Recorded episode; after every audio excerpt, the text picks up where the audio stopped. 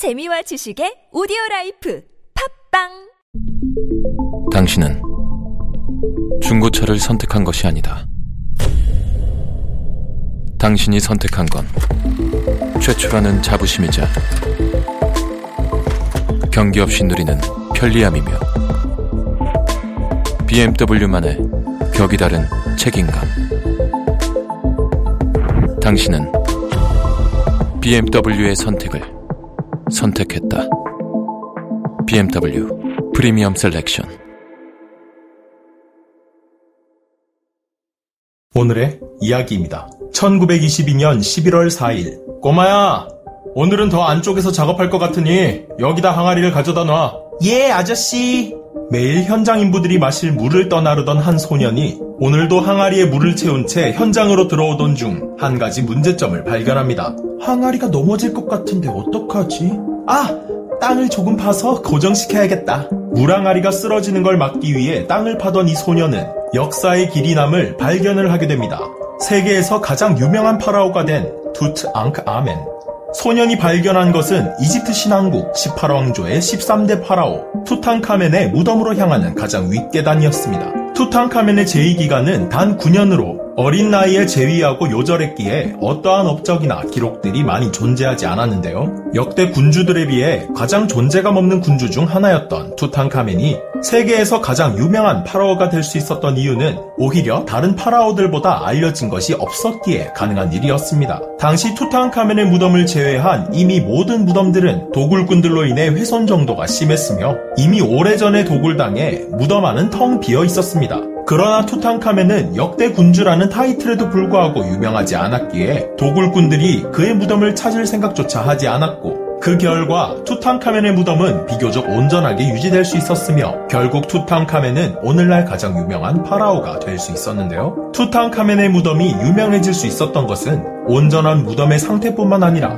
그의 무덤이 발굴되면서 벌어지는 기이한 일들 역시 한몫하게 됩니다. 무덤의 발굴은 영국의 하워드 카터라는 사람의 계획에서 시작됩니다. 투탕카멘의 무덤이 발견된 곳은 왕가의 계곡으로 이곳은 이집트 신왕국 때 파라오들의 장례를 치르기 위해 새로 조성한 비밀 묘역이었는데요. 이미 다른 파라오들의 무덤이 많이 발견되었고 왕가의 계곡에 더 이상의 무덤은 없을 것이라 선언한 이전 발굴자에게 발굴권을 받은 카터는 투탕카멘의 무덤 이 있을 것이라는 확신을 가지고 재정 후원자인 카나본 백작 조지 허버트에게 투탕카멘 무덤 발굴에 대한 후원을 받게 됩니다. 마지막 발굴 시도라며 허버트 백작에게 부탁한 카터는 투탕카멘 무덤의 발견을 그 누구보다도 바라던 중에 발견하게 되었는데요. 투탕카멘 무덤 발굴 이전부터 5년 동안 자신을 믿어준 허버트 백작에게 소식을 전하기 위해 한달음에 달려간 카터. 마침내 왕가의 계곡에서 엄청난 발견을 해냈습니다. 매우 아름다운 아직까지 봉인이 남아있는 무덤입니다. 카나본 공께서 도착하실 때까지 다시 봉인해 놓겠습니다. 축하드립니다. 지병으로 인해 본가에서 요양하고 있던 허버트 백작은 이 소식을 듣자마자 이집트로 떠날 준비를 합니다. 이집트로 가는 가장 빠른 방법으로 3주 만에 이집트에 도착한 허버트 백작. 무덤은 수천 년의 세월 만에 열리게 되었고 가장 유명한 유물인 화려한 투탕카멘의 가면을 비롯해 수많은 유물이 세상 밖으로 나왔는데요. 하지만 유물과 함께 투탕카멘의 저주 역시 세상 밖으로 나오게 됩니다.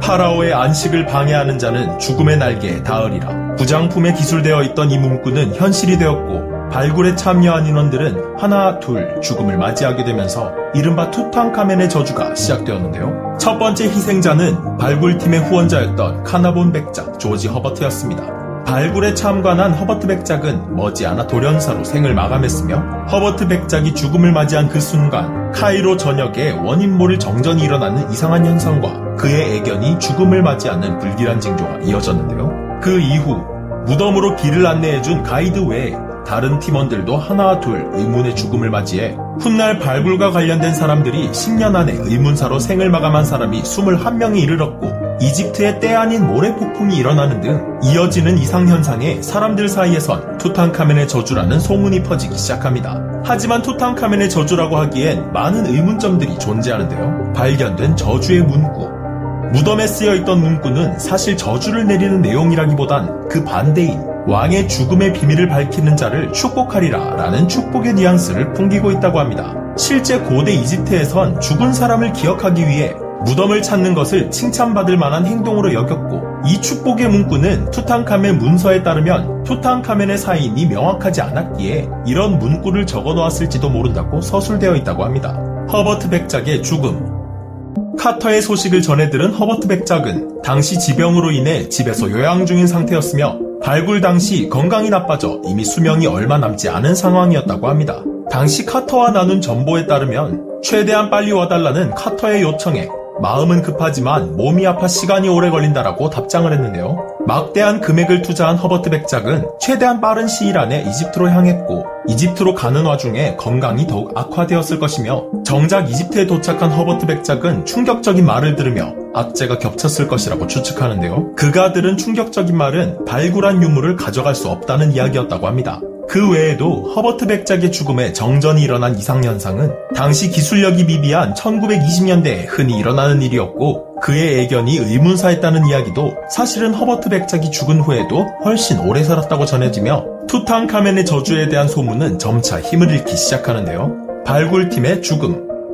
허버트 백작의 죽음 이후 발굴에 참여했던 사람들이 의문사한 것은 사실이나 이들의 죽음엔 많은 가설들이 존재합니다. 첫째, 몇천 년이나 봉쇄되어 있던 무덤이 열리면서 그 안에 있던 고대의 곰팡이가 공기를 만나 발굴 인원들을 감염시켰다는 것. 둘째, 열대 모기에 의한 전염병. 셋째, 악조건의 발굴 현장과 고된 노동, 사람의 몸에 닿자마자 죽음을 일으킬 정도의 곰팡이가 존재하지 않는다는 점을 들며 첫 번째 가설은 사실상 불가능에 가까운 것이라 여기며 두 번째, 세 번째 가설이 힘을 얻고 있지만 대개 발굴팀의 죽음에 대해서는 우연의 일치라는 것이 주된 주장입니다. 실제 발굴 현장에서 일한 총원이 1,500명이라는 점에 비하면 죽음을 맞이한 21명보다 훨씬 많은 인원이 이상 증상 없이 자연사했다고 하는데요. 일예로 발굴을 지휘했던 카터는 이 발굴 이후 17년간 부와 명예를 누리며 66세의 나이로 사망한 것을 보아 투탕카멘의 저주는 사실상 소문에 불과한 것이었죠. 무분별한 발굴이 진행되던 1920년대 아무도 관심 가지지 않던 투탕카멘의 무덤을 발견해 10년이라는 세월을 공들인 카터는 무덤 발굴과 보존에 힘쓰며 이 과정에 대한 기록들을 상세히 기록했다고 합니다. 파라오가 생전에 쓰던 물건을 비롯해 발견된 유물은 무려 5천 점 이상. 고고학자인 하워드 카터, 그를 믿고 지지해준 조지 허버트 백작, 그리고 무덤의 시작을 열어준 소년 후세인 압델라술. 각자의 자리에서 역할을 해준 이들 덕에 우린 3천년간 봉인되어 있던 투탕카멘을 만날 수 있었습니다. 오늘의 이야기.